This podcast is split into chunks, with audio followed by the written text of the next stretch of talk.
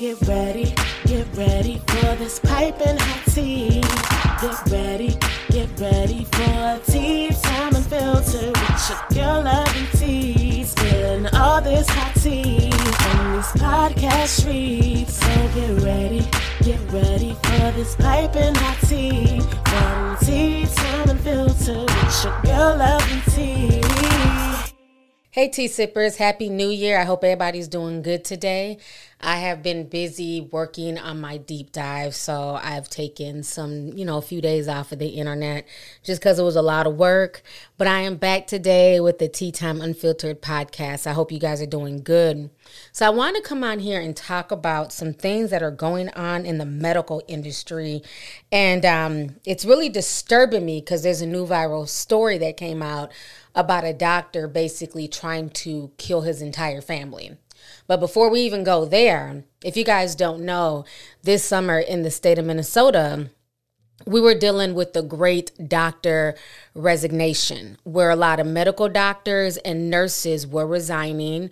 Um, there was even a big strike here where a lot of nurses, you know, were going on strike just because of just everything they had been going through from the pandemic and then you know the same nurses that were hailed heroes in 2020 were then all well the same medical i should say the same medical people nurses doctors techs stuff like that that were hailed heroes in 2020 were then turned around and demonized in 2021 for simply trying to make a, a, choice on what they wanted to inject or not inject in their bodies. And a lot of nurses got laid off, doctors too. And so it just made the whole medical establishment a mess. Tonight, thousands of Minnesota nurses are back on the picket line. Contract, contract, no. This is day two of a three day statewide strike. Nurses like Angela Bichetti say they are fed up and underpaid. We need to have say. We are tired of our hospitals saying we don't have enough. There's nothing I can do. That costs too much. But in the end, our patients are suffering. In Minnesota, nurses from 15 different hospitals are asking for a 30% wage increase over the next three years. Before negotiations fell apart, those hospitals offered a 10 to 12% increase. We've indicated a willingness to negotiate reasonable amounts above that. But right now, the nurses' position is just unrealistic and un- unaffordable. But many nurses say they're at a breaking point. There was a nationwide nursing shortage before COVID 19. The pandemic made it worse. As hospitals across the country were pushed to the brink, life as a nurse became more complicated and more demanding, leading to a mass exodus. There are 37,000 fewer healthcare workers today than there were in February 2020, according to the Bureau of Labor Statistics, meaning travel nurses became increasingly vital. And that's part of the frustration. These nurses say hospitals are willing to spend a lot of money to hire travel nurses, but unwilling to offer similar salaries to their full time workers. We didn't want to come out here. You know, we gave them that 10 day legal notice, but in the end, they could have avoided all of this. They're offering nine to thirteen thousand dollars for those travel nurses. They could have put a fraction of that into the nurses behind me and our patients. We wouldn't be here today. So, like I said, we had to deal here in our state with the great resignation. And it's starting to happen more and more around the country where they are losing a lot of people in the medical field. And so, what they're saying right now, there's such a shortage of doctors in the United States. They're saying that there's such a shortage in the United States of, you know, let's just say doctors. They're saying that in this country, within the next 12 years, we're looking at having only roughly between 37,000 to 124,000 physicians. Think about that. That is in all 50 states. That is frightening. And you have, you know, the, the next generation, um, and I'm not saying all, of course, we have some people, you know, in the younger generations who do want to be doctors and they do want to be nurses, but a majority of young people are not looking into these careers anymore. You know, they're more looking at social media careers and influencers and stuff like that. And especially when you can see that a lot of influencers honestly make more than some doctors. And you know, growing up, the, being a doctor, that was like the ultimate status symbol. You made good money, you were highly respected. So now everything has flipped where you know, the most respected jobs or the coolest jobs are influencers. So that's also taken a toll on the medical establishment as well. As the pandemic transitions to what officials see as an endemic, some of the damage done over the past 24 months will take years to undo. The healthcare system is still reeling from the strain of COVID as thousands of nurses left the profession. CBS 2's Jessica Moore looks into the dire shortage and what can be done to bridge the gap between the resources and the need. No Nurses at Maimonides Hospital in the Bronx protest what they're calling unsafe staffing shortages. Recently, I worked in situations where there was only two RNs on the floor. Two RNs for a unit that used to have five RNs. We need more help. This is not safe for us. This is not safe for the patients. Since the start of the pandemic, nearly 400,000 healthcare workers have either quit, retired, or died of COVID, leaving a gaping hole in one of the most crucial hospital positions nurses. Travel nurse Gilbert Banda spent months at hospitals across New York City at the height of the pandemic. It was a lot of um, death. I've been a nurse for 16 years and I've never had to bag bodies after bodies. Pediatric ICU nurse Cheryl Leo says her work is her passion, but it's not for the faint of heart. Standing there holding a patient. Hear that? Believe it or not, summer is just around the corner. Luckily, Armor All, America's most trusted auto appearance brand, has what your car needs to get that perfect summer shine. Plus, now through May 31st, we'll give you $5 for every 20 you spend on Armor All products. That means car wash pods, protectant, tire shine, you name it. Find out how to get your $5 rebate at armorall.com. Armor All, less work, more clean. Terms apply. Patient's hand so they wouldn't be alone when they died. Um, and it stays with you. Last month, hospitals in 18 states reported critical staffing levels, including New York and New Jersey. Many nurses say they're burned out, underpaid, and overworked. Maybe I'm only supposed to have one or two patients, but then I have three, and there are three sick patients, and I just don't feel like I can give, you know, 100% like I want to give, it makes you feel defeated. Hospitals typically staff 60 to 70% of nurses and bring in travel nurses to bridge the gap as needed. During the pandemic, those numbers skyrocketed. One travel nurse agency says Bronx hospitals employed 39% travel nurses in 2020 and 74% in 2021. Experts say it's a pipeline problem. An entire generation of baby boomer nurses with great experience are retiring at the same time that those nursing schools don't don't have enough teachers because of that same population retiring. To make matters worse, the Bureau of Labor Statistics says 70% more nurses are needed every year to fill the chronic shortage, but only 4% of students are studying to become nurses. It's more critical than ever for us right now to be encouraging young people, high school kids, college kids, to consider a, a, a healthcare profession. Nurses switching careers tend to seek out jobs that bring less stress and more money. Just the value of what you do, you should be compensated for it. If the pandemic has taught us anything about the healthcare profession, it's the value of those who care for us when we need it most.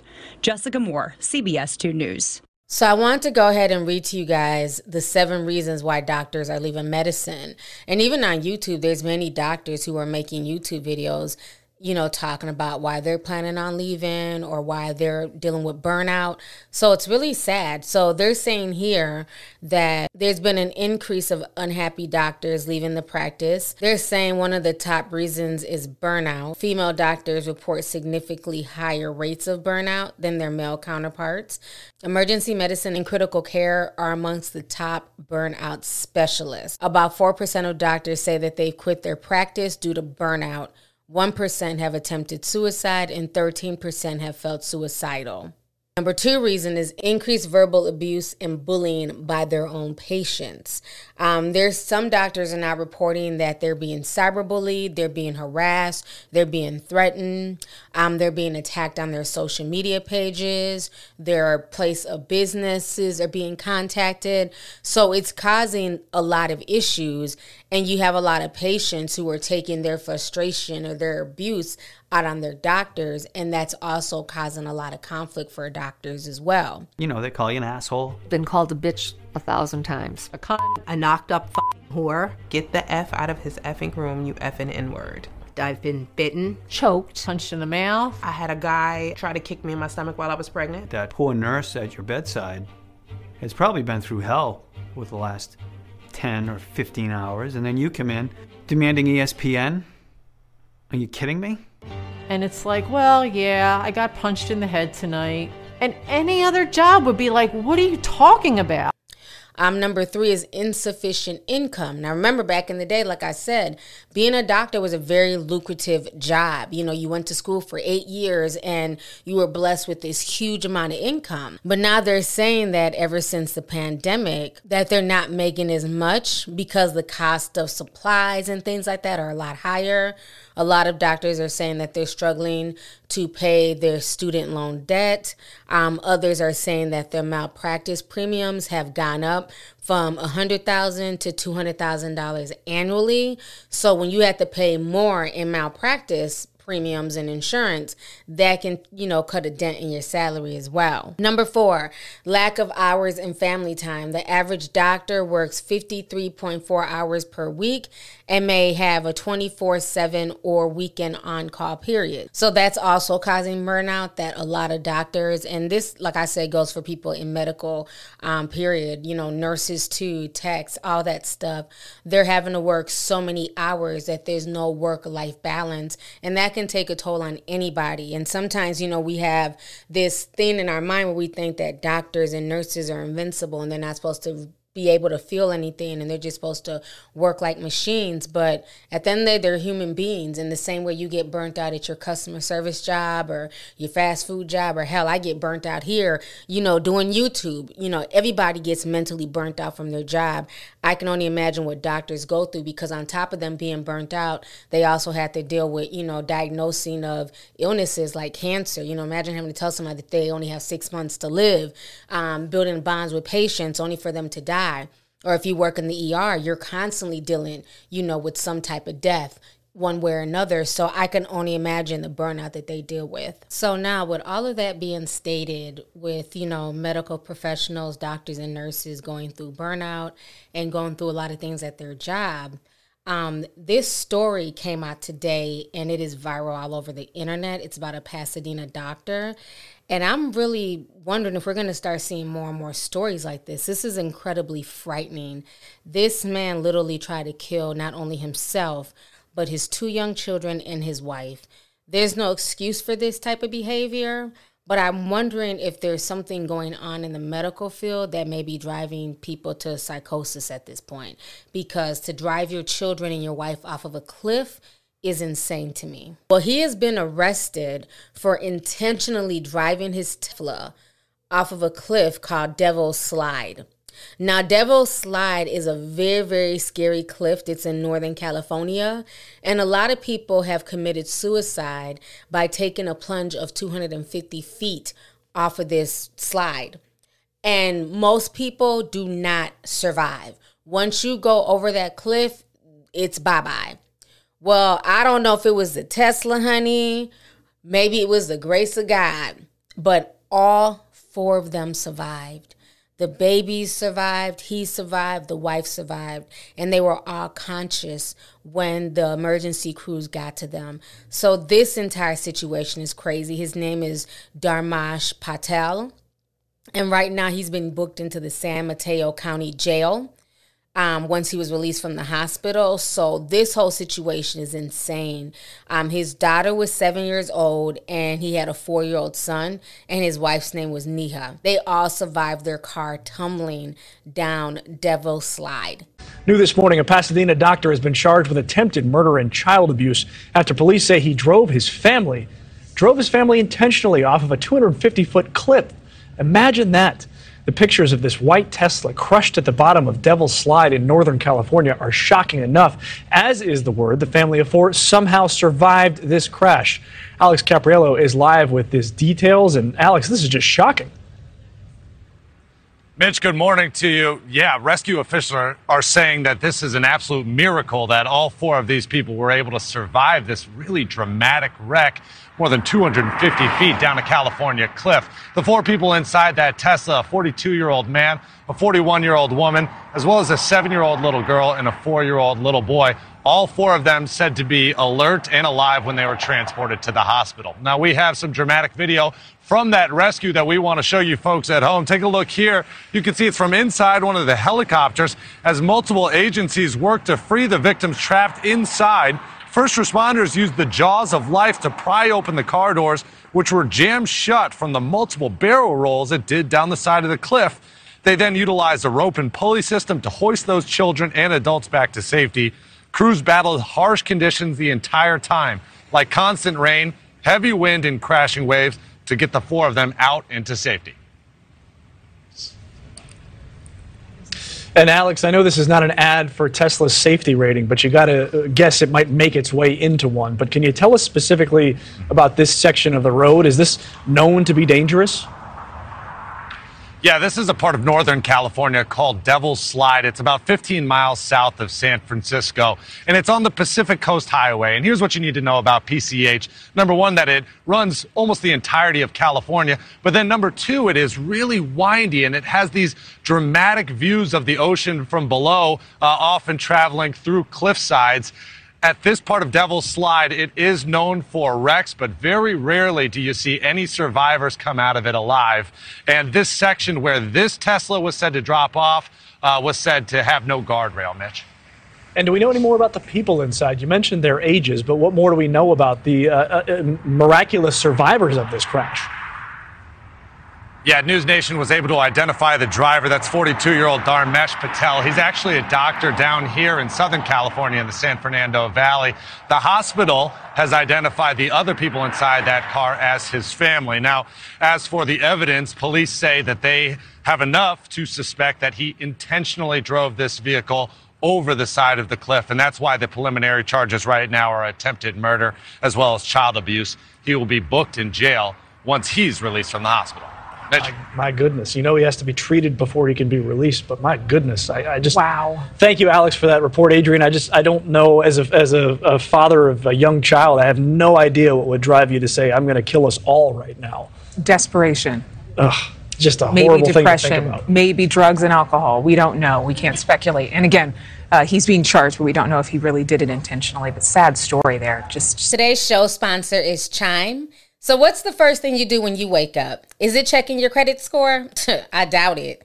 At Chime, that's exactly what they do. With their secure Chime Credit Builder Visa credit card, you can start building your credit with your very own money. Chime reports your payments to the credit bureaus to help you build your credit over time. Their members have seen an increase of 30 points on average. All of this with no annual fees, large security deposits, or credit checks to apply. So if you want to start your credit journey with Chime, sign up takes only two minutes and it does not affect your credit score. Get started at chime.com forward slash sip slow. Once again, that's chime.com forward slash sip slow. The Chime Credit Builder Visa credit card is issued by Stride Bank NA pursuant to a license from Visa USA. Chime checking account and $200 qualification direct deposit required to apply for a secured Chime Credit Builder Visa credit card. Regular on time payment history can have a positive impact on your credit score. Impact of score may vary, and some users' scores may not improve. Out of network ATM withdrawal fees may apply, except at MoneyPass ATMs and 7 Elevens or any Allpoint or Visa Plus Alliance ATM. All right, so you guys just saw that story. So, again, this is not making excuses for this man, you know what I'm saying? But I just found it very interesting because I was researching a lot of stuff on doctors, and a lot of things were popping up a few weeks ago talking about doctors wanting to quit and going through mental health, and even a rise of suicide in people who work in the medical establishment because, again, people kind of dismiss them and think they're so stoic and they don't, you know, they're able to just not wear their emotions on their sleeve because they got to take their job, you know, one day at a time. And so when I heard this story, um, you know, it's just heartbreaking because you have two innocent children that are involved in this. But like I said, by the grace of God, they survived. It just goes to show you that there's something happening with our doctors and nurses. There's something going on with the mental health of our care people and I don't think it's being addressed. I think it's being dismissed with all the stresses that they had to take on during COVID and during 2020 to then a year later to be demonized. I'm like this makes no sense. These people were literally working sleepless nights. They were dealing with patients dying. They were putting themselves at risk for this virus that was taking out doctors just as much as the patients, you know, and then for them to be just treated like trash a year later, you know, was just insane because, you know, many didn't want the vaccine. Um, you know, they lost their jobs and stuff like that. So I think a lot of doctors are going through it. I think a lot of medical professionals are going through it just like regular people are. So I would say, you know, definitely check on your friends in the medical establishment, make sure they're okay, you know, just checking on them, tell them that we appreciate them you know, because again, we're always going to need doctors and nurses, especially as the population gets older. Who's going to take care of, you know, the sick and the elderly? So, you know, definitely show them appreciation, see how they're doing, check on their mental health, send them, you know, a, a gift basket with some of their favorite items. Um, I think that we need to show appreciation and to any of my tea sippers. I know I have a lot of tea sippers that are, you know, nurses and who work in the medical field. Just know that you guys are very much appreciated. Another thing I want to touch on is this is um Damar Hamlin's cardiac arrest. That was so scary watching that video um, the other day. If you guys haven't seen it, it went viral. Damar is a 24 year old football player um, who plays for the Buffalo Bills. And crazy enough, Buffalo just had that crazy snowstorm. It's been a lot of weird stuff going on with Buffalo. Remember the shooter that at that grocery store that also took place in Buffalo. So when I heard that a Buffalo player was hurt, that kind of made my tin hat tingle a bit. But Damar um, he got hit, he got up only to collapse again on the field. So, y'all go ahead and check this out.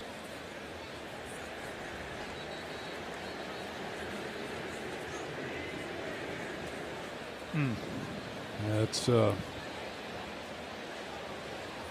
not what any of us want to see, and everybody's around him, and just hope that he's going to be okay. So we'll take. Jordan Poyer was able to go tonight. He was iffy. Their only Pro Bowler on this very good defense. Hamlin's taken the place for the injured Micah Hyde. And that is Damar Hamlin. Steps and then just fell to the ground. We don't know, of course, the extent of his injuries, but the entire Bills team is out on the field right now. Several players are down on their knees. Other players are holding hands, praying. You can just see the worried looks uh, on their faces. As soon as we have more, uh, Joe, we'll pass it on up to you guys. Doctors say that quick response on the football field will play and is playing a crucial role in Damar Hamlin's survival. Well, there's a group of families here in Massachusetts who are working to make that quick response available everywhere, especially in schools. Michael L. Elsasser was just 16 when he suffered cardiac arrest on the football field in 2010. No ambulance, no AED at the field. It took 15 minutes to, for it to arrive. And 15 minutes is too long. Mike passed on the football field that day. His family helped pass Michael's Law to improve emergency responses at schools and sporting events. My wife Luann and I want to see AEDs like fire extinguishers everywhere. Um, and, and the reason being is I don't I don't want another family to go through what we've gone through. We now do heart screenings. Ralph Thibodeau's son Josh, just 12 when he suffered cardiac arrest on a soccer field. A foundation in Josh's name now donates AEDs and advocates for better access. The rule of thumb for every minute it takes to get an AED on someone that's having sudden cardiac arrest they lose a 10% chance of surviving. Dr. Christopher Madias at Tufts Medical Center says quick access to CPR and defibrillation may prove critical to Damar Hamlin's survival. But what this will do, hopefully, will bring awareness to the issue of sudden cardiac arrest and the importance of effective uh, CPR, uh, defibrillation, and recognition of sudden cardiac arrest. Dr. Madias is hoping that this incident, so widely publicized, will perhaps raise that awareness level and encourage more people to be trained in CPR and also to improve access to AEDs. So I don't know. It's just really scary to hear like all these heart issues happening over and over again with young people. So now we got to talk about the whole Skip Bayless, Shannon Sharpe drama. So if you guys do not know, 10 minutes after the game was shut down, after Damar Hamlin was hurt, Skip took to Twitter and he wrote this No doubt the NFL is considering postponing the rest of this game. But how? This late in the season. A game of this magnitude is crucial to the regular season outcome, which suddenly seems so irrelevant. So, a lot of people were really upset by that tweet. A bunch of football players were calling for him to be fired. They're saying that it was very insensitive. This is not the time or place. Why is he talking about the rest of the season? So then he came back and then he wrote this Nothing is more important to me than that young man's health. That was the point of my last tweet. I'm sorry if it was misunderstood, but his health is all that matters. Again, everything else is irrelevant. I prayed for him and I will continue to. So that was on the second. So then later on, him and Shannon were supposed to do a show together, and Shannon did not show up for that evening's filming. He didn't show up because he was really upset with him. So after missing Tuesday's episode of filming, Shannon showed up today, this morning, and they got into it. It was really crazy. I'm going to go ahead and play these two clips for you. Go ahead and check this out. Good morning. Uh, there's been a lot of speculation of why I wasn't on air yesterday, and I won't get into speculation or conjecture, innuendo, but I will say this. In watching that game on Monday night, uh, what happened to Damar Hamlin struck me a little different. Um, as a brotherhood in the NFL, when injuries happen, when we know injuries are a part of the game, I've seen guys suffer ACLs and Achilles tear, but I've never seen anybody have to be revived and fight for their life on the field. So it struck me a little differently because I remember seeing my brother paralyzed on the field temporarily, and he was able to regain focus. Um, Skip tweeted something, and although I disagree with the tweet, uh, and and uh, hopefully uh, Skip would take it down, but I didn't want it. Well, yes- time out, time out. I'm not going to take it down Okay, because I but- stand by oh. what I tweeted. Skip, let me okay. finish. Let me- All right, okay. Go ahead. No, you go. Go ahead. Let's go, Jen. Okay. I mean, I cannot even get through a monologue without you interrupting Okay, me. you could have came back, Skip. well, I thought- Skip, just let. I, I didn't know you were was gonna say- bring no, up No, this. I was just going to say, Skip. I didn't want to yesterday to get into a situation where Damar Hamlin was the issue. We should have been talking about him and not get into your not get into your uh, uh, your tweet. That's what I was going to do. But you can't even let me finish my opening monologue without you interrupting. Okay. I was under the impression you weren't going to bring this up because nobody here had a problem with that tweet. No. Clearly, the bosses wanted you to offer explanation. So clearly, somebody. No, they had a did not have. Uh, the- Nobody. Let's go, Jen. Thoughts and prayers remain with Damar Hamlin. That's where the focus should have been, as he and not on the football game. Yes, let's go, Jen. Thank you. As he continues his fight. All right, gentlemen. All right, so you guys just saw that clip and you guys heard what Shannon Sharpe had to say. And also Skip Bayless trying to defend himself. So a lot of people are very, um, I would say, divided on the topic. Some people understood what Skip Bayless was saying and says that people need to, you know, comprehend. Other people are saying, no, what he was saying was not okay. And if that was a white player out there, he would have had more sympathy. You know, I think that we live in a day and age where everybody wants to run to be first.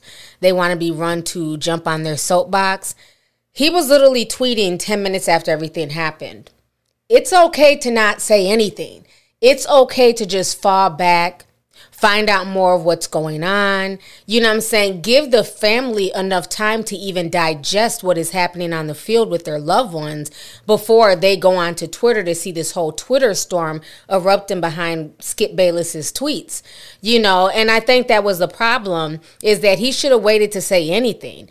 I don't agree with what he said, but I think he's also looking at it from a business point of view, an NFL point of view you know, because that's how a lot of those executive type guys are structured, you know, to just keep on moving and what's next.